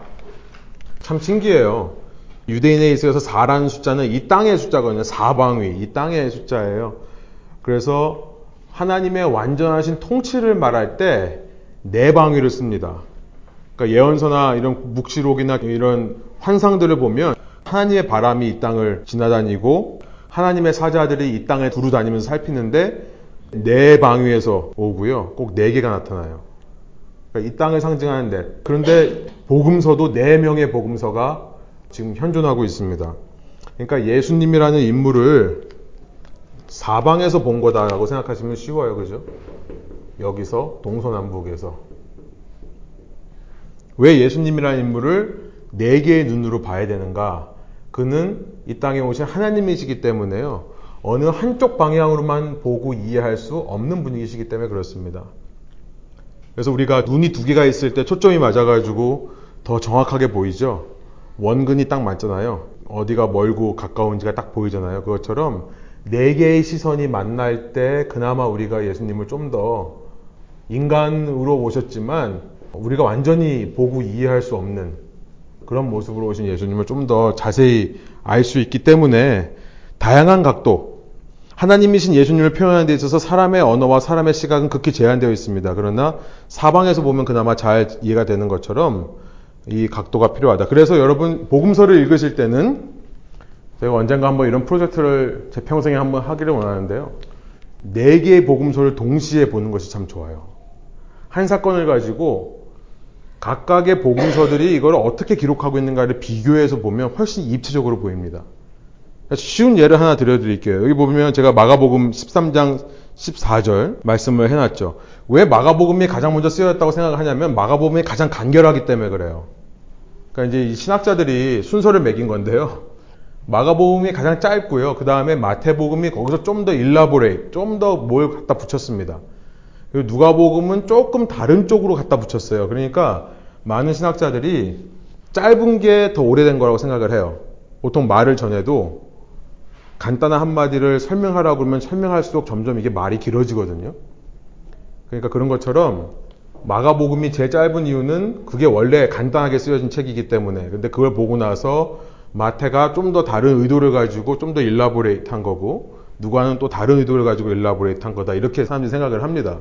그게 만약에 사실이라면 마가복음 같은 경우에 정말 짧아요. 이렇게 13장 14절에 대해서 이렇게 말씀합니다. 제가 세 번역으로 썼습니다. 황폐하게 하는 가증스러운 물건이 서지 못할 곳에 선 것을 보거든 읽는 사람은 깨달아라. 그때에는 유대에 있는 사람들은 산으로 도망하여라. 우리는 다니엘서를 지난 시간에 봤기 때문에 이게 어디서 나온 말씀인지 알죠. 다니엘서 9장에서 나온 말씀입니다. 멸망에 가증한 것. 그 하나님의 성소를 반때 동안, 그죠? 3.5, 한때, 두 때, 반때 동안, 3.5때 동안 통치하고 다스리는 그 우상의 가증스러운 모습. 그런데 그걸 예수님이 지금 인용하시면서 읽는 사람은 깨달아라 이렇게 말을 해요. 근데 이걸 깨달을 수 있는 사람은 다니엘서를 읽은 사람이겠죠. 그러니까 우리가 뭘 알게 되면 아 마가복음은 상당히 유대인 친화적이구나 라는 것을 알게 돼요. 이것만 보면 무슨 말인지 몰라요. 그런데 이걸 가지고 다른 복음서에서는 어떻게 얘기하고 있는가 찾아보시면 이해가 훨씬 쉽습니다. 이제 마태복음으로 가면요. 좀 더 풀어서 말씀해 주십니다. 혹시나 다니엘이 말한 거를 모를까봐 예수님께서 이렇게 말씀하세요. 그러므로 너희는 예언자 다니엘이 말한 바, 내가 지금 말하는 게 다니엘이 말한 그 abomination of desolation, 그 멸망하게 하는 가증한 것을 말하는 거다 나는 지금 황폐하게 하는 가증스러운 물건이 거룩한 곳에 서 있는 것을 보거든 그때 유대에 있는 사람은 산으로 도망하여라. 그런데도 못 알아듣잖아요. 그러니까 한 번도 다니엘서를 읽어보지 않은 이방인들을 향해 쓴 누가는요. 이 누가복음은 이방인들이 대상입니다. 그러니까 어떻게 풀어 쓰는지 보세요. 똑같은 말을 예루살렘이 군대에게 포위당하는 것을 보거든 이제 뭐 다니엘 얘기를 할 필요가 없어요. 예루살렘이 군대에게 포위당하는 것을 보거든. 이 아마 누가가 외쳤던 이곳에는 유대인들의 핍박이 없었던 모양입니다. 그러니까 다른 마태나 마가복음은 지금 일부러 이렇게 어렵게 얘기를 해요. 황폐하게 하는 멸망을 가져가는. 왜냐면 혹시 어떤 사람들이 보고 무슨 말인지 알아챌까봐. 지금 유대교에 대해서 말하는 것을 알아챌까봐. 그렇게 얘기하시는 거죠. 그때 크리스천들이 이 메시지를 알고 거기서 도망하게 하기 위해서. 근데 이방인들은 상관이 없어요. 그러니까 대놓고 말합니다. 예루살렘이 군대에게 포위당하는 것을 보거든. 지금 예수님의 의도가 이거예요. 그죠? 이 말을 하고 싶으신 거예요. 그 도성에 파멸이 가까이 온 줄 알아라. 유대인들이 들으면 큰일 날 말입니다. 예, 루살렘 성이 무너진다고 이런 얘기를 하면 큰일 나요. 근데 이방인 사회에선 괜찮아요. 그때 유대에 있는 사람들은 산으로 도망하고 더 자세하게 말하죠. 그 도성 안에 있는 사람들은 거기서 빠져나가고 산골에 있는 사람은 그 성 안으로 들어가지 말아라. 실제로 AD 70년에 티투스, 타이러스 왕의 군대가 와서 예루살렘을 무너뜨릴 때 실제로 2년 넘게 예루살렘을 포위하고 있었는데 잠깐 그 포위망이 약해진 때가 있었다고 그러죠. 그때 이제 크리스천들이 이 말씀을 기억해서 예, 예루살렘에서 빠져나왔다라고 하는 기록이 실제로 있습니다.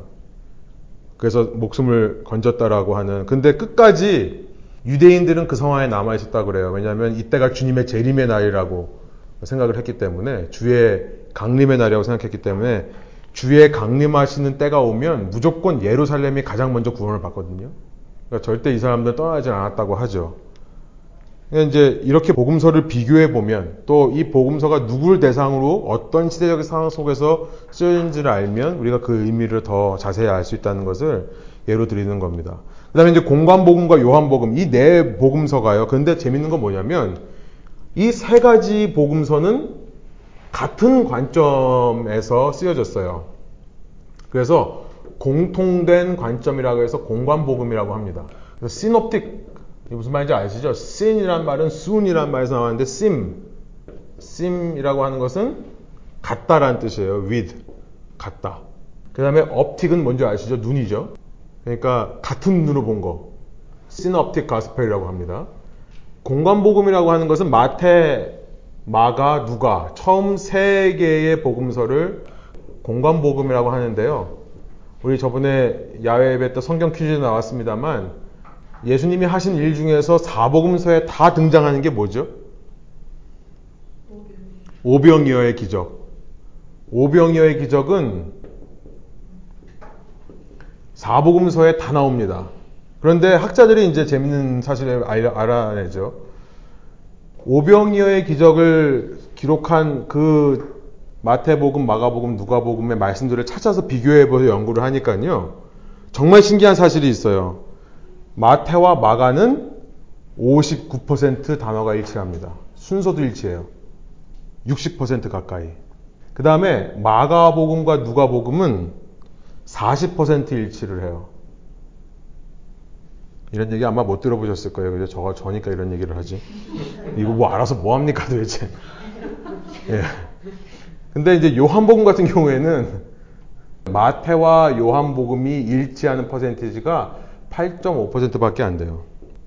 요한과 누가복음은 6.5%밖에 일치를 안 해요. 여러분 한 사건을 가지고 다른 도시에서 다른 환경에 있는 다른 사람이 이야기를 했는데 59% 말이 일치한다. 여러분 제가 이제 예를 들어서 여기서 어느 한 이야기를 여러분한테 알려드리고요. 예를 들어서 사마리아인의 비유. 한 유대인이 길을 가다가 강도를 만나 쓰러져 있는데 예, 예루살렘부터 내려오던 사람 중에 제사장이 보고 피해가고 레위 지파 피해가고 그런데 길 지나가던 사마리아인이 보고 불쌍히 여겨서 이 사람을 해줬다. 이렇게 우리가 아는 얘기니까 그렇죠. 제가 이제 이런 얘기를 했다 그러면은 여러분이 이제 대구로 가세요. 대구로 가셔서 이 이야기를 여러분 집에 있는 사람들과 예를 들어서 얘기한다고 생각해보고 다른 사람들과 더 생각하세요. 그러면 어순이나 단어들이나 이런 거, 우리는 이제 사마리아 비유는 우리가 너무나 잘 알기 때문에 그렇게 이야기하겠지만 제가 만약에 예를 들어서 처음, 난생 처음 들으시는 저의 과거 얘기를 했다고 생각해 보세요. 근데 댁에 가셔서 얘기할 때 제가 말한 어순과 단어와 59% 일치할 수 없습니다. 거의 달라요. 여러분이 만약에 제 이야기를 듣고 누구한테 전화할 때 얼마 정도 비슷하냐면은 이 정도 비슷해요. 10% 정도. 여러분 정말 기억이 좋으시면. 제가 말한 순서, 말한 단어, 이런 것들을 가지고. 근데 59% 일치한다는 얘기는 무슨 얘기냐면 누가 누구 걸 보고 베꼈다는 얘기입니다. 누가 누구 걸 보고 참고했다는 얘기예요. 그러니까 글로 써 있는 것을 보고 누군가가 그 글을 옮겨 적을 때 이 정도 일치율을 보일 수 있습니다. 그러니까 한 책이 다른 책을 기반으로 썼다고 생각을 하는 거예요. 그래서 가장 짧은 마가복음이 먼저 쓰여졌고 마가복음을 토대로 해서 마태는 여기다가 추가를 합니다. 추가를 해서 나만의 의도와 배경이 있고요. 나만의 의도를 가지고 다른 청중에게 그 예수님의 말씀을 전하기 위해서 마태복음을 써요. 마가복음을 기준으로 해서 누가라는 사람이 다른 회중과 다른 상황 속에서 다른 의도를 가지고 다른 복음서를 쓴 게 누가복음이라고 생각을 합니다.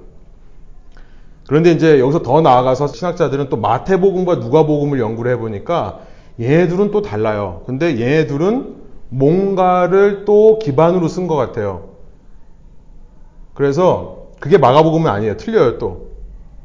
마태와 누가가 비슷한 것들을 정리해가지고 뽑아보니까 마가복음에 있지 않고 다른 어떤 문서를 참고한 것 같아요. 그래서 그것을 큐라고 합니다. 들어보셨어요? 큐 복음서. 이 외에 또 다른 게 있을 거다. 그래가지고 독일에서 얘기를 해가지고 큐라는 소스가 있다. 뭔지는 몰라요. 근데 이걸 가지고 박사학위 받은 사람들이 굉장히 많습니다. 예, 박사학위 받으려고 한 거예요. 이런 거 신경 쓰지 마시고 뭐 큐라는 소스에 대해서 들어봤냐 뭐 이런 얘기를 하시면 아 뭔지 알아. 근데 그냥 이거 세 가지만 알면 돼. 이렇게 여러분이 하시면 돼요. 어쨌든 중요한 건 뭐냐면 우리가 알 수 있는 건 뭐냐면 연구를 하다 보니까 서로에게 영향을 받았다. 그래서 그것을 공관복음이라고 한다. 근데 이것이 나쁜 거냐? 그렇지 않아요. 지금은 우리가 이제 지적 재산권, 뭐 intellectual property 막 이래 가지고 patent도 있고 막 어떤 말을 했을 때 뭐 plagiarism 똑같이 말하거나 뭐 설교 카피하거나 뭐 이러면은 하잖아요. 근데 당시 이 유대인 사회, 주후 1세기 사회에서는 전혀 문제가 되지 않았습니다. 이런 것들이 그 사람들의 도덕적인 기준에 있어서 나쁜 건 아니었어요. 어느 한 소스를 참고해서 자기만의 얼마든지 글을 만들어내서 publish 해도 문제가 되지 않았던 상황이었고요. 그런 지적 재산권 이런 개념이 없었던 시기 때문에 단지 이들의 목적은 뭐냐면 다른 회중에게 예수님의 말씀을 중심으로 다르게 구성한 복음서를 전하고 싶었던 거예요. 그래서 네 개의 복음서가 있고 다양한 각도에서 이 공관복음과 요한복음, 이 요한복음은 혼자만 다릅니다. 근데 이게 정상이라고 말씀드렸어요. 그러니까 이 세 복음서가 쓰여진 시기는 아마도 비슷할 거다. 근데 요한복음은 훨씬 후대에 심지어 오병이어의 이 어, 생선이라는 단어도 다른 단어를 씁니다. 요한복음. 얘네 셋은 똑같은 단어를 써요. 얘는 다른 단어를 써요. 그러니까 아마도 한참 시간이 지난 후에 요한이라고 하는 사람이 이런 소스 없이 자기만의 생각으로 자기의 기억력으로 더듬어서 아마 요한복음을 썼을 것이다. 보통 사람들이 그렇게 생각을 합니다.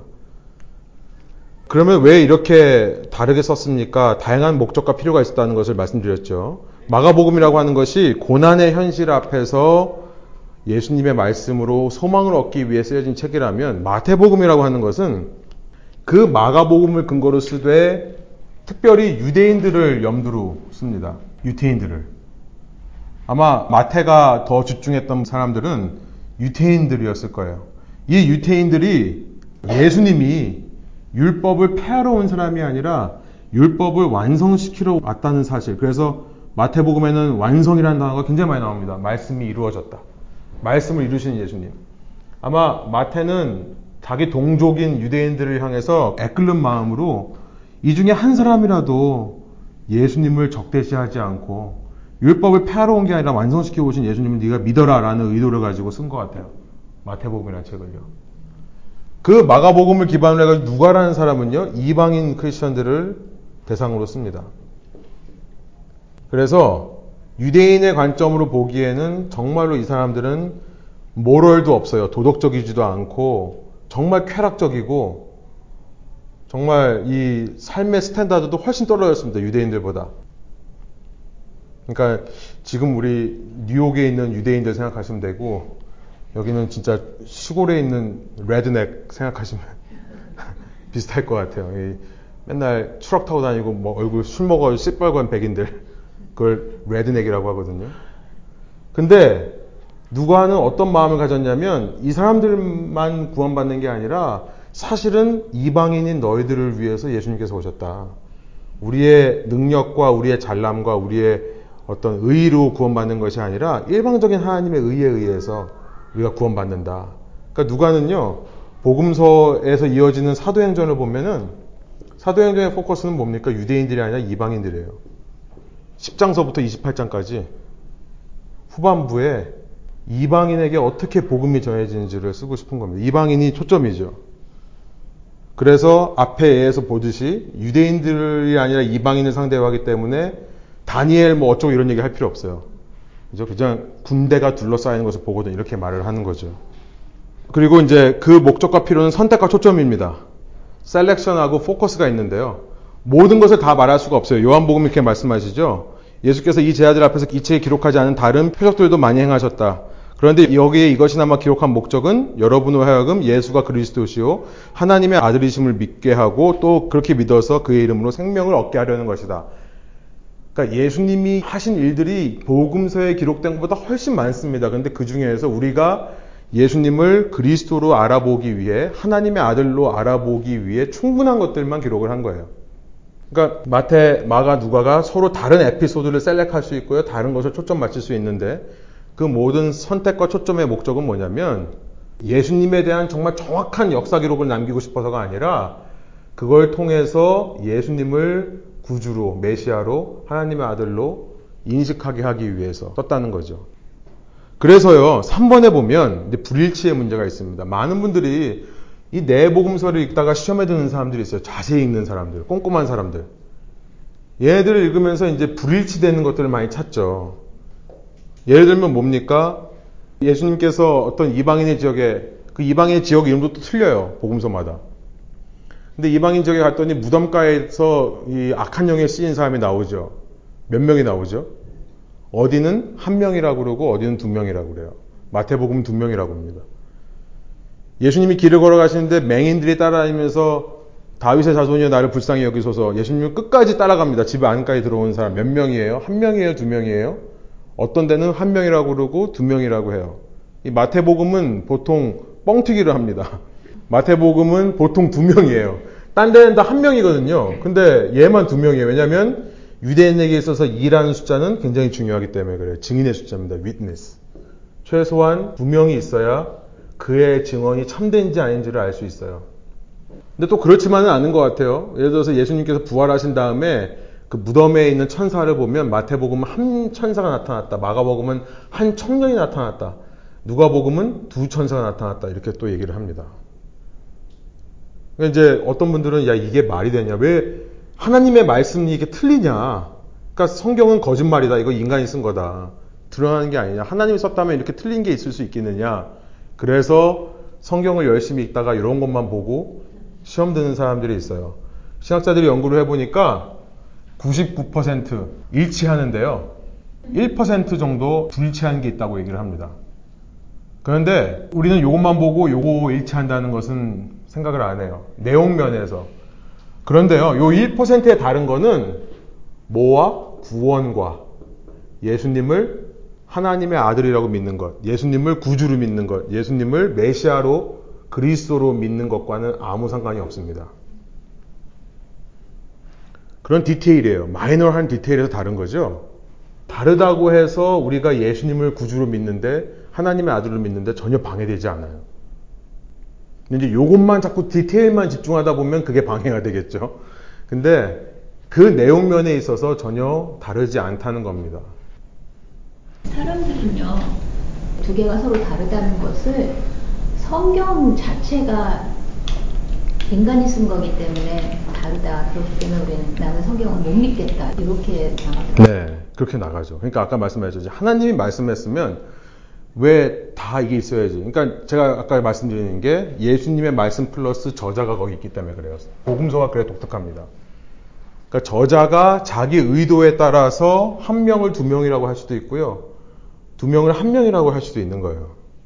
어떤 의도가 있어서. 그러나 그 백그라운드 뒤에는 어떤 의도가 없었어도 그 사람이 그렇게 기억하는 걸 수 있습니다. 그러니까 여러분 저는 오히려 거꾸로 그런 사람들이 이런 얘기를 해요. 어떤 한 예수라는 인물에 대해서 네 명이 글을 썼는데 똑같이 하나 안 틀리고 똑같이 맞는다. 이거야말로 얘네들이 짜고 치는 고스톱이다. 우리 설계라고 하죠. 전문가들이. 타짜들이. 그죠? 설계를 하는 거죠. 그래서 뭐 잘 모르세요? 설계? 미리 이렇게 섞어가지고 고패가 나올 수밖에 없게 만드는? 네, 하여튼 설계를 했다고 믿을 수밖에 없는 거죠. 만약에 어떤 사람이 딱 입을 맞춰서 똑같은 얘기를 해요. 이거 사입입니다. 그렇게 훈련을 받은 거예요. 오히려 다른 이야기를 하는데 그 이야기의 중심은 흔들리지 않고 똑같이 예수가 그리스도라는 걸 얘기를 하고 예수님이 하나님의 아들이라는 걸 얘기하고 그러나 마이너한 디테일에 조금씩 다르다고 하는 것이 오히려 얘네들이 짜고 치지 않았다는 것을 증명하는 거죠. 그럼 어떻게 하나님의 말씀인데 틀릴 수가 있느냐? 다시 말씀드리지만 저자가 있기 때문에 그렇습니다. 그러니까 정말 휴메인, 인간적이에요. 그러니까 저희가 그 1대1 양육할 때 무호설에 대해서 제가 말할 때 그 말씀 드렸잖아요. 무호설이라는 게 정말 글자 하나 안 틀리고 다 맞는 것을 얘기하는 것이 아니라 저자에 의해서 조금씩 저자가 알지 못하는 상황. 예를 들어서 베드로가 쓴 베드로서랑 바울이 쓴 바울서신이랑 비교해 보면 문법이나 글이나 글 쓰는 표현이나 확실히 베드로는 어부 출신인 게 티가 나요. 그리고 사도 바울은 정말 조직 신학이라고 하잖아요. 로마서가 조직 신학이다. 정말 시스테메릭한 띠얼러지를 가진 사람. 어려서부터 엘리트 코스를 밟아간 사람. 가말리엘의 제자고 유대인 중에 유대인, 바리새인 중에 바리새인으로 자란 사람이 맞다고 하는 것을 우리가 알 수 있어요. 그럼 이게 틀리냐? 아니죠. 좀 다를 뿐이죠. 그러니까 우리가 이 불일치하는 거에 너무 포커스 하지 마시고 오히려 이제 불일치하는 것은 예수님의 말씀을 사람들이 다른 눈으로 다른 대상을 향해 다른 상황 속에서 썼기 때문에 조금씩 조금씩 다를 수 있다는 것. 이게 저는 오히려 더 파워풀한 것 같아요. 네, 아무튼 넘어가겠습니다. 그래서 예수님의 가르침, 예수님의 가르침이 청중이 있습니다. 세 청중이 있어요. 세 명의 청중은 뭐냐면 여러분이 예수님의 말씀을 읽으실 때는 항상 이 말씀을 듣는 세 가지 부류가 있다는 것을 염두에 주시면 도움이 됩니다. 제자가 있고 무리가 있고 그 다음에 반대 세력, 예수님의 적이 있습니다. 반대 세력. 그냥 청중이 누군지를 아는 것이 도움이 될 때가 많이 있어요. 예를 들어서 예수님께서 마태복음 17장에 변화산에 올라가시거든요. 변화산에서 변형되는 모습을 제자들한테 보여주는데 제자들 다 보여주질 않죠. 그 변화산이 있는 곳이 말씀드렸습니다만 시저리아 필리파이라고 하는 가이사랴 빌립보 그거는 갈릴리 호수에서도 북동쪽입니다. 이방인의 땅이죠. 그러니까 무리들이 아무도 없어요. 무리들에게는 너무 무리가 되는 거죠. 따라갈 수가 없습니다. 예. 그러니까 그 그때 당시에 보면은 제자들을 향해 예수님께서 뭔가를 말씀하고 싶은 그 제자들 중에서도 또 세 명을 따로 데리고 올라가서 말씀하시는 이유가 뭘까? 내려와서 그 제자들 사이에 어떤 모습이 있는지를 보면 그 목적을 좀 우리가 생각해 볼 수 있겠죠. 예수님이 무엇을 말씀하시기 위해 그런 건가. 근데 그런 식으로 청중을 생각하면 좀 더 우리가 깊이 예수님의 말씀을 알 수 있고요. 그 다음에 예수님의 비유가 있습니다. 세번역 어, 마태, 마가복음 4장을 제가 썼는데 우리는 솔직히 비유가 있으면 더 쉬울 거라고 생각해요. 그래서 우리가 설교를 하더라도 예화를 많이 해주세요. 좀 쉽게 알아듣게 해주세요. 그러는데 예수님이 드신 예화는 전부 헷갈리게 하려고, 예, 못 알아먹게 하려고 하신 거가 여기 나오죠. 그래서 예수님의 말씀, 지금 이사야서를 인용해서 마가복음에 이렇게 말씀하시는데요. 정말 진정으로 예수님의 말씀을 알아듣는 사람들을 만들어주기 위해 이렇게 말씀하시는 겁니다. 그래서 예수님의 비유가 참 어려워요. 그래서 어, 근데 그 목적은 뭐 우리로 하여금 귀를 즐겁게 하시려고 하는 게 아니라 정말 그 비유를 통해서 믿는 사람들이 정신 차리고 정신이 번쩍 드는 얘기죠. 제가 예수님의 비유를 한번 설교한 적이 있었어요. 시리즈로 마태복음 13장 하면서 그때 제가 비유들을 쫙 하면서 항상 제가 뭘 말씀드렸냐면 모든 비유에는 반전이 있다. 당시 사람들이 기대하는 어떤 스토리의 엔딩 그걸 항상 뒤엎으십니다. 예, 예수님 비유를 통해서. 그러니까 목적이 여러 가지가 있겠지만 제자들로 하여금 잘 기억하게 하는 그러나 마태복음에서 얘기하는 그 upside down이죠. 정말 천국이라고 하는 것은 upside down이에요. 우리가 보기에 심령이 가난한 자가 복이 있다고 그러고 애통하는 자가 복이 있다고 그러고 의에 주리고 목마른 자가 복이 있다고 하고 아, 의에 주리고 목마르면 어떻게 해결해 주셔야 되는 거 아닙니까? 정말 교회가 어려움을 당하면 하나님께서 빨리 해결해 주셔야 되는 거 아닙니까? 근데 그게 복이 있다는 거예요.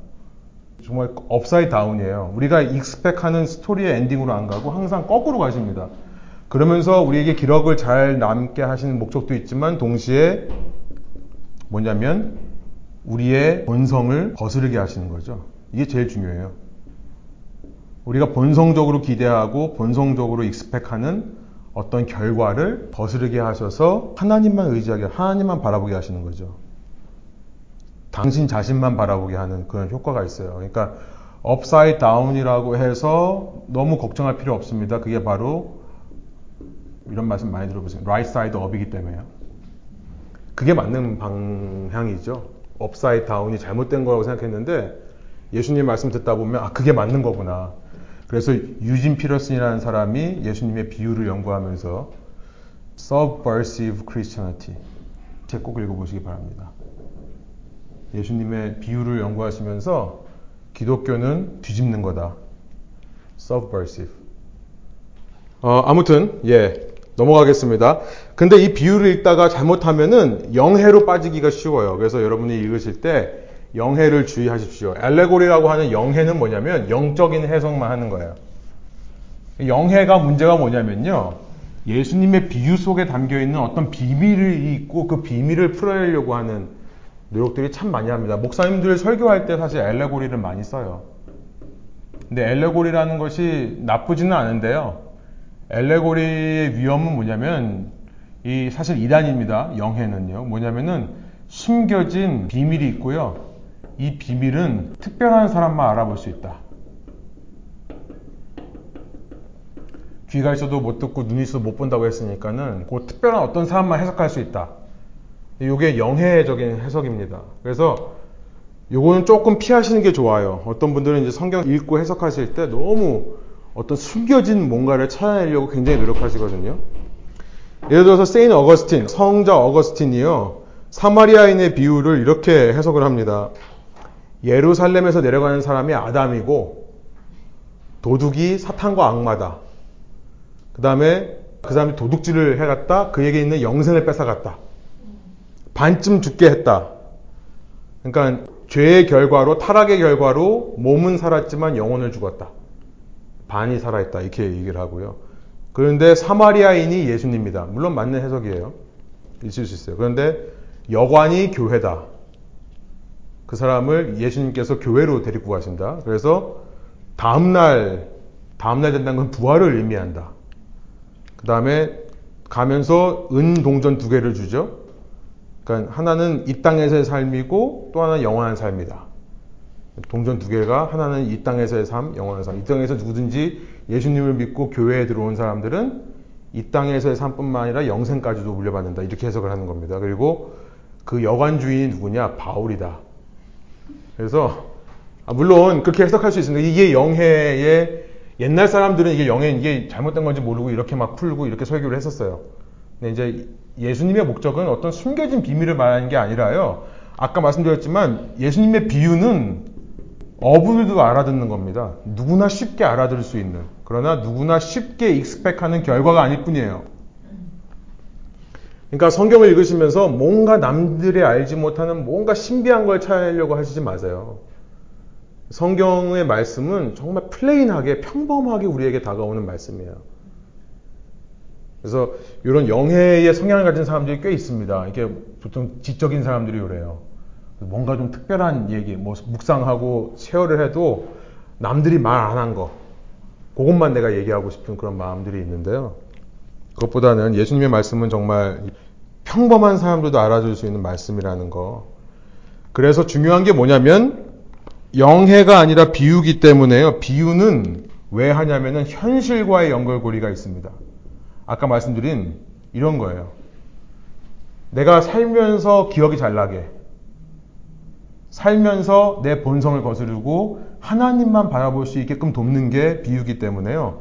현실과 늘 연결고리가 있습니다. 그러니까 사마리아인의 비유에 목적은 뭐예요?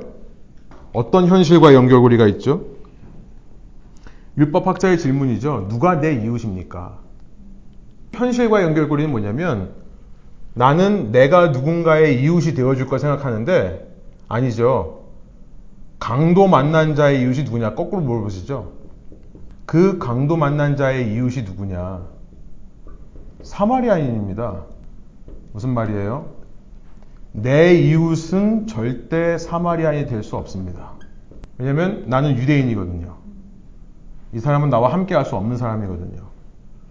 그러니까 구별해야 되고 난 그래서 바리새인, 나는 구별된 거룩한 사람이 되고 저 사람은 정말 개하고 돼지 같은 짐승만도 못한 사람들이 되는 것이 사마리아인이죠. 이방인들과 혈통을 섞은 사람들. 절대 내 이웃이 될 수 없습니다. 근데 예수님이 질문을 바꾸세요. 내 이웃이 누굽니까? 물어보는 사람. 의도가 뭘까요? 도대체 내가 누구를 이웃이라고 해야 예수님이 이웃을 사랑하는 거라고 말씀하시니까 내가 섬겨야 될 사람이 너무 많다는 거죠. 한두 사람입니까? 내가 도대체 어떻게 이웃 사랑합니까? 누가 내 이웃입니까? 그리고 그 말 속에는 내가 생각하는 boundary가 있는 거죠. 그 boundary를 좀 알려주세요. 이 세상 사람들 다 사랑하려고 하니까 너무 힘들어요. 그 boundary만 좀 알려주세요. 근데 거꾸로 말씀하시는 거죠.